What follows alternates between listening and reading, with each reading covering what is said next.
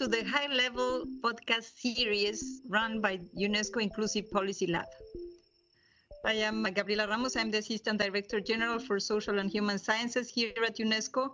And I have the real pleasure to have Professor Douglas Elmendorf, who is the Dean of the Harvard Kennedy School, with us. Well, this series introduces listeners to the world's leading thinkers as they discuss the issue of today, which is COVID, the ways of uh, introducing a recovery that is inclusive and smart.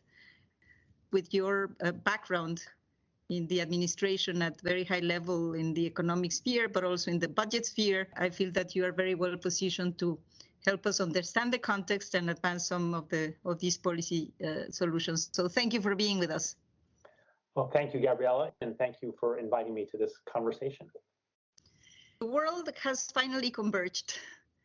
The problem is that this convergence is not what we were expecting. It's happening around unsustainable high levels of inequalities. We know that in advanced economies, inequality has been growing. And in the developing countries, even though there has been some narrowing of the gaps, inequality has always been at the very high levels. And these gaps and these vulnerabilities have been exacerbated with the COVID pandemic, as some groups, some uh, parts of our societies were better placed to withstand the, the, shock while others were very, very left behind. We've learned the lessons from this crisis, come with bold thinking, come with the, what many people have been calling on a new social contract. How would you advise that this should be built? Do we really need a new deal as we did when we had the previous major international crisis for this post-pandemic world? And, and how should we shape it? I think we absolutely need a new deal. Uh, I see an imperative of making significant economic, social, and political changes in many countries around the world. Uh, as you say, we've had uh, growing inequality uh, in many places for a number of decades. Uh, the pandemic has made that worse. I think the pandemic has also laid bare some of the inequalities that have been present for a long time, but maybe maybe people didn't understand uh, well enough. Um, for example, two Kennedy School professors and a colleague elsewhere just published a paper documenting that mortality from COVID in this country, after one adjusts for age, is uh, notably higher for historically disadvantaged groups uh, like Blacks, Hispanic people, American Indians. But tragically, this finding is not surprising because we know that access to healthcare, access to healthy food, access to, to job security is not equal, is not fair across these demographic groups. Um, we know that people in these groups are disproportionately represented among the folks we started to call essential workers during lockdowns, right? Meaning people who had to go to work uh, and risk being exposed to the virus, while others of us, like like myself, uh, could stay safely at home. And so I think that anybody who's been paying any attention to the world over the last uh, 21 months has seen the inequities that had been there exposed for us all to see and made worse. So we need to build now more inclusive economies and societies so people don't feel left behind or left out. This is a moral imperative. We owe this to uh, our fellow travelers on this world. It's also a practical imperative.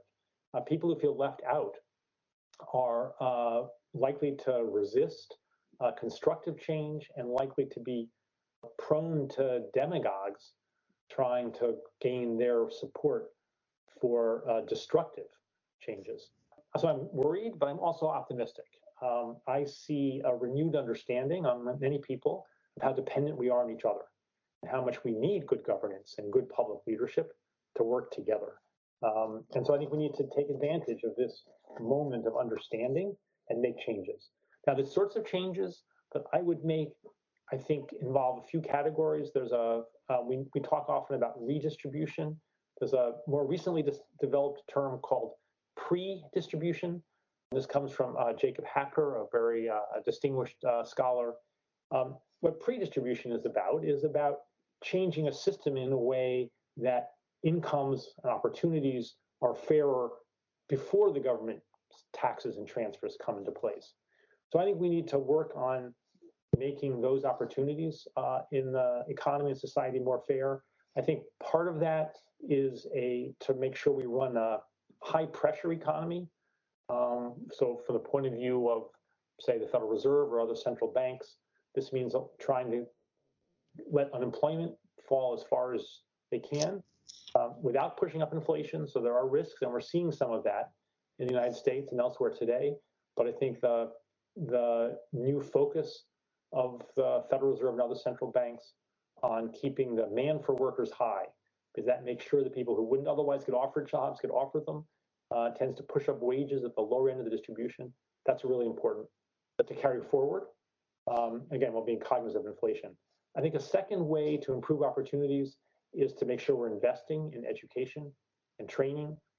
The people who work in the knowledge economy are most likely to benefit from the technology changes that we're seeing. Um, uh, so we need to give more people access to those skills, and we can do that. And in fact, some of the technology, the changes in how we teach and learn, forced by the pandemic, can be used to reach more people uh, in more efficient ways to give them skills. And that's for that's for very young people, for young children. It's also people in high school and college, and for people later in their careers. So we need to invest in education and training. But I also think we need to take seriously the redistribution. It's not just what happens um, in setting up the way markets work, it is also what happens um, in, through government programs. And uh, countries that could uh, implement big fiscal expansions during the pandemic uh, and did so, um, did better for their citizens. Um, despite in the United States, we had a big surge of unemployment, uh, but then that came right back down again. There was less scarring, we would say, than there has been in some previous recessions, like the one following the financial crisis. Um, household balance sheets were in better shape. We did not have a wave of evictions from rental housing, and so on. So countries that not, not, not every country could go big with fiscal policy, um, but those that could and did did well. Um, more generally, in the United States, um, there's been a growing body of evidence, and I presume these effects are true in other countries as well, although I know the evidence less well. More evidence that um, investments in children in poor families pays off, not just in the well-being of those children today, but pays off in the incomes they earn later, and thus, in fact, in the tax revenue that they pay, the taxes they pay later. So some of these investments are actually on a present value basis earn positive returns for government budgets. But most importantly, they're positive investments in our society. So I think we need both um, more opportunities in the markets, and then we need the right kinds of uh, strong safety nets after the after markets have done their work.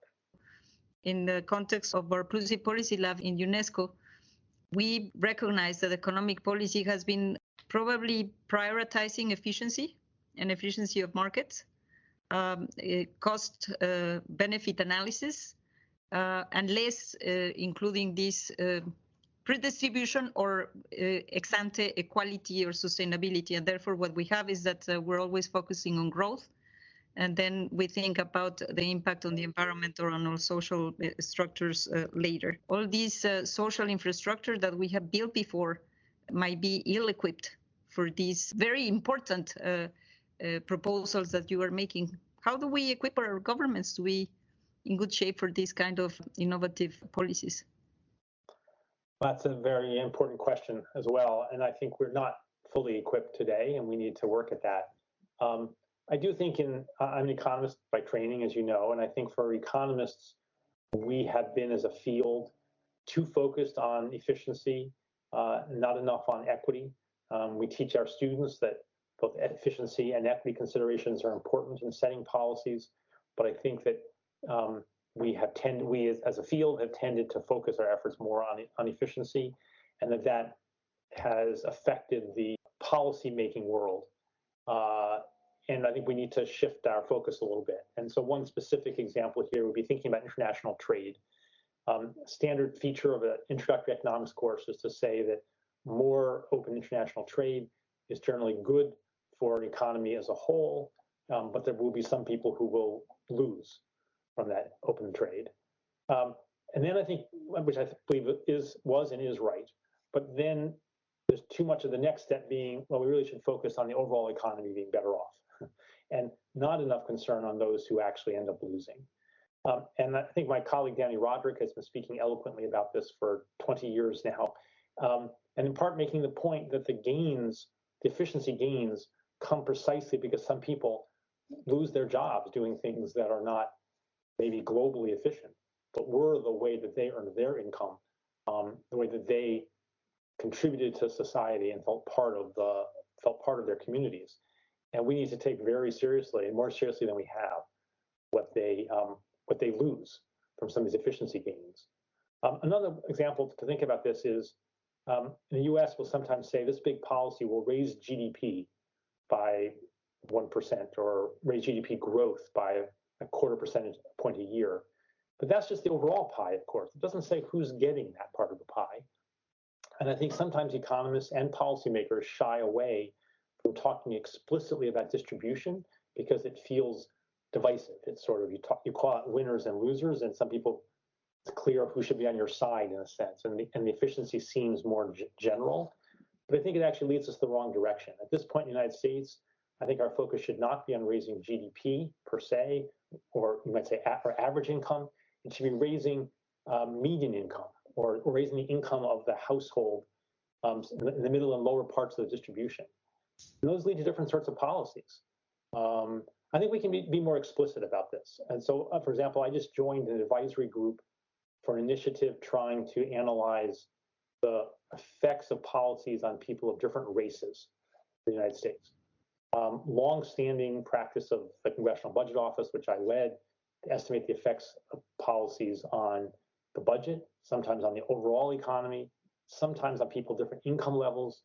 We can do more of that. And one thing that's important for us in this country, particularly given our history, is to redress the racial injustices. And um, and and this group that I'm advising hopes to build specific quantitative tools that analysts can use in the future to show how different policies would affect people of different races. And I think we have to be willing to be open about that, even though that explicitness can seem hard. I think we need to get ourselves there. So I think it's I think it's committing to doing this and then building specific tools and understandings to do it. And then, of course, having very capable uh, public services, and that's what the Kennedy School is all about. So yes. That's super important. Investing in governments, because I think this is something that we take for granted and, and, and we should not. And then you, you're really getting into very concrete examples of policy decisions, but you are also getting into how do we change the analytical frameworks that we use to address uh, very specific topics do you think that we will be able to look at um, this very complex web of issues, use more, rely more, or at least be more aware of the complex systems thinking um, and trying to understand integrative uh, uh, analysis? When I worked for the US Congress, I did find that behind closed doors, uh, so away from the microphones and the cameras, the members of Congress were much more interested in digging into the complexities of policy issues than it would seem from watching them when the cameras and microphones were on. And so I think there is an appetite on the part of, of many public officials to dig deeply, but there are political constraints that they feel. And I think also just constraints of time and attention. Um, one of the hardest things I think for public officials is to carve out enough time in a day of meetings and handshakes and so on to hmm. think seriously, uh, think deeply. Um, and so part of the responsibility for people like I think you and me, Gabriela, is to is to do some of that deep thinking and then find ways to explain it to policymakers that are not talking down to in any, in any way. It's not a question that they're not not being able to understand, but but they're just being having to move quickly. And we need to find ways to communicate key points um, that don't require all of the footnotes and uh, long sentences and paragraphs of the kinds of reports that we read and write in ways that reflect the complexity, but also then to look for communications tools that do justice to the issues, but don't belabor the technical parts and thus can be absorbed by people who are rushing from one thing to the next, as many people are in the world. Uh, is not only getting into the useful analysis, I would say, but also how do you make sure that people pay attention to it? and how yeah. do you get into the setting of the agenda and the mindset of policymakers that, as you say, are, are really the subjects of so many competing influences and, and pressures? That uh, at UNESCO we are calling uh, for more evidence-based uh, policy making. We are recognizing that one of the silver linings of this crisis is that science has really helped us navigate very troubled waters. There is a lack of trust now in data, in expertise, in science. We are seeing it with the, the anti-vax movement. We are seeing it with the misinformation because people believe in that. Uh, we are really uh, having this erosion of, of trust in general, but also in trust in the policy decisions that might come out from very strong scientific base. And so how, how to rebuild this trust uh, in which uh, policy, buy, policy buy-in and policy acceptance is so dependent. You're highlighting another crucial topic and one that I spend a fair amount of time thinking about. I think there are a few factors that have led to this problem. Um, you highlight one, an important one, which is we have a flow of misinformation, disinformation in online media. Um, but you might think more generally about narrow casting in media which is if you if you believe certain things, you can find a channel, a station um, that will feed your preconceived views. If you have a different set of views, you can find some station that will feed those views. And so we end up with rather different factual basis. I think a further problem is that we have some public officials who are using divisiveness as a deliberate political strategy. They think it helps them to accentuate divisions. Um, but I also think that we should take some, we, um, those of us in evidence-based institutions should, in places of expertise, should bear some responsibility ourselves. Um, we have um, made some mistakes. If you're not an expert and you look at what happened in the financial crisis, for example, um, and the recession that followed, you might well be skeptical that the supposedly smart people you know, leading governments really knew what they were doing. Um, and I also think we just have widening cultural divides. Um, we talked about growing income inequality. Um, in the US, at least, there's more sorting based on where you live. So your neighborhood is more people like you. And so we just lost the ability to, to understand others. And I think that, and thus to trust others. So what would I do about this? I think part of it is that those people who are in the elites of their societies um, need to ensure that they're really using their talents to advance the broad public interest not just their own interests. And so the concern in this country that the people in New York and Washington, um, I think maybe in Europe, that the people in Brussels are doing things that serve them and their interests and their friends' interests. And we need all the time, I say at the Kennedy School, to ensure we're working for the broad public interest, not for ourselves. I think a second part is that experts need to offer their expert views with appropriate cautions and humility we should be clear that we don't understand everything about Omicron. We know some things and we have some valuable advice to offer, but we should not pretend to be omniscient. Um, and we should recognize that we have a lot to learn ourselves. Um, and I think we need to be open to ideas and perspectives from outside our bubbles. Uh, Professor Steve Walt of the Kennedy School wrote a book recently attacking what he views as the foreign policy establishment in this country, which he thinks is badly wrong in various ways. I'm not taking sides in this debate. I have colleagues on both sides of this debate, but it's very useful for Steve to not just accept the establishment view, but to come poke at it with with evidence himself, of course, not just in a, a rant, but in an evidence-based critique. And we need to be open to that. Like the other thing I'd say is that specifically living through the pandemic now, we need good science education for non-scientists. So there are too many people I think are saying well, the scientists keep changing their minds. Why should we listen to them? Without recognizing that's the nature of science. And we're watching it live uh, this last year and a half. And I think people need to understand better where expertise comes from and how it how it's formed and how it is critiqued and how it can change. So I think there's I think responsibility, I think we need public leaders who don't look to create divisiveness. We also need experts to um, to be careful in how we present ourselves not as uh, know-it-alls to our fellow citizens, but as people who can help us collectively, um, given some things that we've that we've taken the time and, and had the experience to know. I really think that you're covering many very important issues, going from bad science to bad communicating science, or uh, not enough investments on science. Um, you go into the question, uh, and I completely agree with you on the question of the herd thinking that we experienced in the 2008 financial crisis.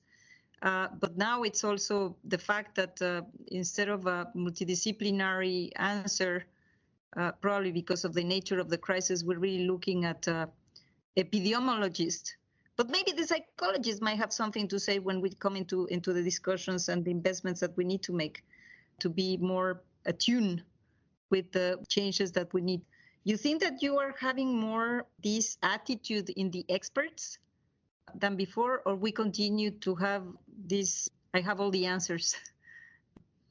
I think um, I think it's too soon to know if we're making enough progress on that front, to be honest. I think experts can rightfully be frustrated by a certain a certain strand of of anti-science uh, views of their fellow citizens, and I think um, so. I think the experts need to be patient and to take a take a long view. And it's not just a matter of talking somebody into what you think right now. It's a matter of building a channel of trust over time. I think you're right about the psychologists, by the way. Um, in our center on the media, we have people who are working on how um, misinformation and disinformation flow across platforms. But we also have people who are experts at how human minds work and why we see certain things, how we respond to confirming evidence or evidence that disproves things we believe, and how we can change our views. And so it is both the sort of transmission of information, but also the how it is received. We need to understand better. You're completely right. We listen to what we are comfortable with. We just came out from the General Conference where we celebrated 75th anniversary. And one of the fantastic outcomes was the adoption by 193 member states of a framework for uh, ethics of artificial intelligence. That is not only the ethical reflection of how these uh, technologies should be more aligned with what makes us human and uh, the respect of human rights, but also uh, very concrete principles of accountability and transparency, and then uh, concrete policy chapters, not only in the platforms, but AI, artificial intelligence, is now being used to inform decisions everywhere. And yes, they can be positive, uh, like like discovering uh, the vaccine in such a short period of time uh, but at the same time, you can really create discrimination and fairness to a higher level. And uh, how do you address this question of artificial intelligence? How do we avoid bias? How do we avoid unfair outcomes derived from these technologies? Well, this is a really a fascinating topic, and I think one of growing importance. And, you know, I, I view artificial intelligence as a tool, and like other tools, it can be used well or it can be used badly. And I think the responsibility that we all have is to make sure that this this very powerful new tool is used well, not badly. Um, I think part of that is making sure that the technologists understand and care about the moral consequences of their work.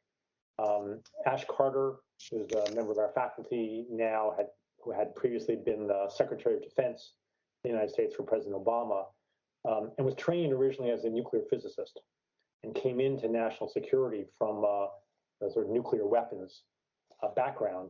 And what Ash has said is that uh, nuclear scientists of his generation were brought up to worry about the consequences of their technological wizardry. And he wants to make sure that today's computer scientists and uh, biotechnologists of the future, um, and obviously the people building artificial intelligence, also worry about the moral implications of what they do. Um, and so one thing that Ash Carter does in his work here is to draw attention to to new technologies, new particular bits of AI, if you will, that um, have been designed with a careful eye to the consequences for uh, privacy uh, and fairness.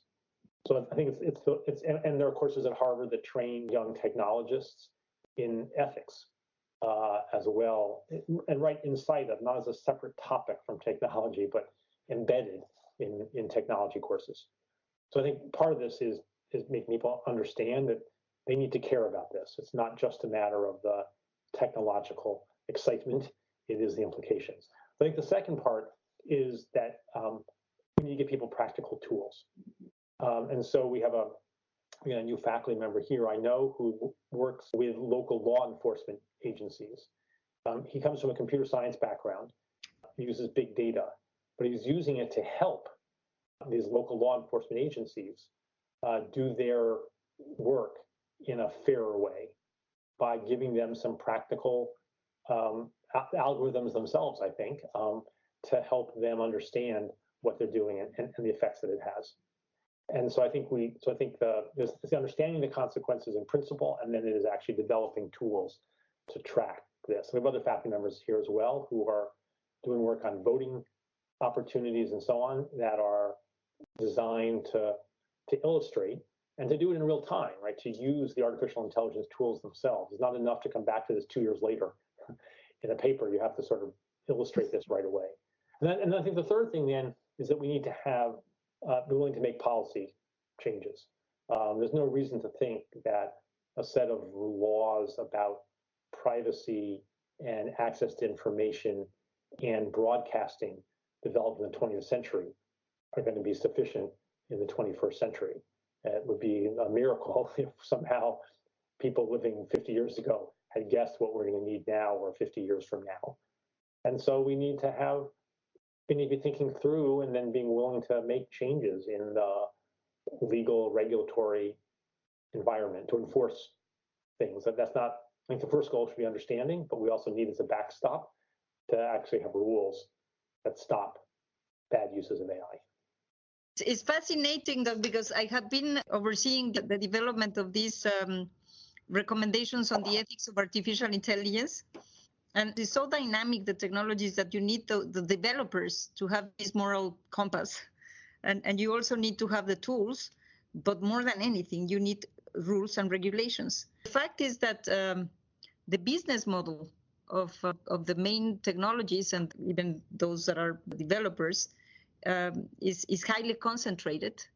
Uh, the numbers that uh, we advance at the OECD are still uh, valid, uh, having five countries producing the majority of these uh, technologies, 200 firms, 77% uh, of the patents, and of course, half of the world um, population just not connected to the internet. So um, I would say that the lack of um, real competition, because of course there is competition, but among the big, uh, the big uh, players, uh, might be hindering a more balanced, a more fair outcomes. And do you think it's time for action from the regulators? And I would say in the United States, certainly as in as in Europe, there's growing interest in regulating uh, monopoly or oligopoly providers um, and regulating monopoly purchasers of labor, so monopsonists, we would say among economists. So I, I think that, I think it is important that we look for new regulations, but I can't, I don't know enough myself to know what would work. And I think some of this is in the size of the companies and some is in the behavior, as you understand, right? And so, you know, if Facebook were had five Facebooks, each would still be quite a significant company. But but I do think that the social implications of the work that Facebook and other platforms are doing um, have are not understood well enough by people in those companies or by the people outside of them. And I think it's crucially important that UNESCO and the Kennedy School and other places dig hard and fast to understand what's going on. I think it's just uh, the world moves fast, and researchers sometimes move slowly, and policymakers move more slowly than that. And so we need to accelerate the understanding, and we need to then prioritize making the right sorts of legal and regulatory changes. But I don't know what those will turn out to be. Well, thank you so much. And to our listeners to this uh, podcast of our Inclusive Policy Lab here at the Social and Human Science sector at UNESCO. We have been benefiting from the wisdom of uh, Doug Elmendorf, the Dean of the Harvard Kennedy School of Government. I really want to thank you We can spend hours with you because really you have a, a master of, of, of so many angles of the challenges that we're facing, but also of the solutions. And that's where I want to leave our uh, listeners with. There are solutions. There are institutions that are looking at these solutions. There are honest institutions that are investing in science outcomes. And so for us, it has been a privilege. Wonderful. Thank you, Gabriela, so much. It's been wonderful to talk with you. This is uh, Gabriela Ramos, the Assistant Director General for Social and Human Sciences of UNESCO. Stay tuned with our Inclusive Policy Lab.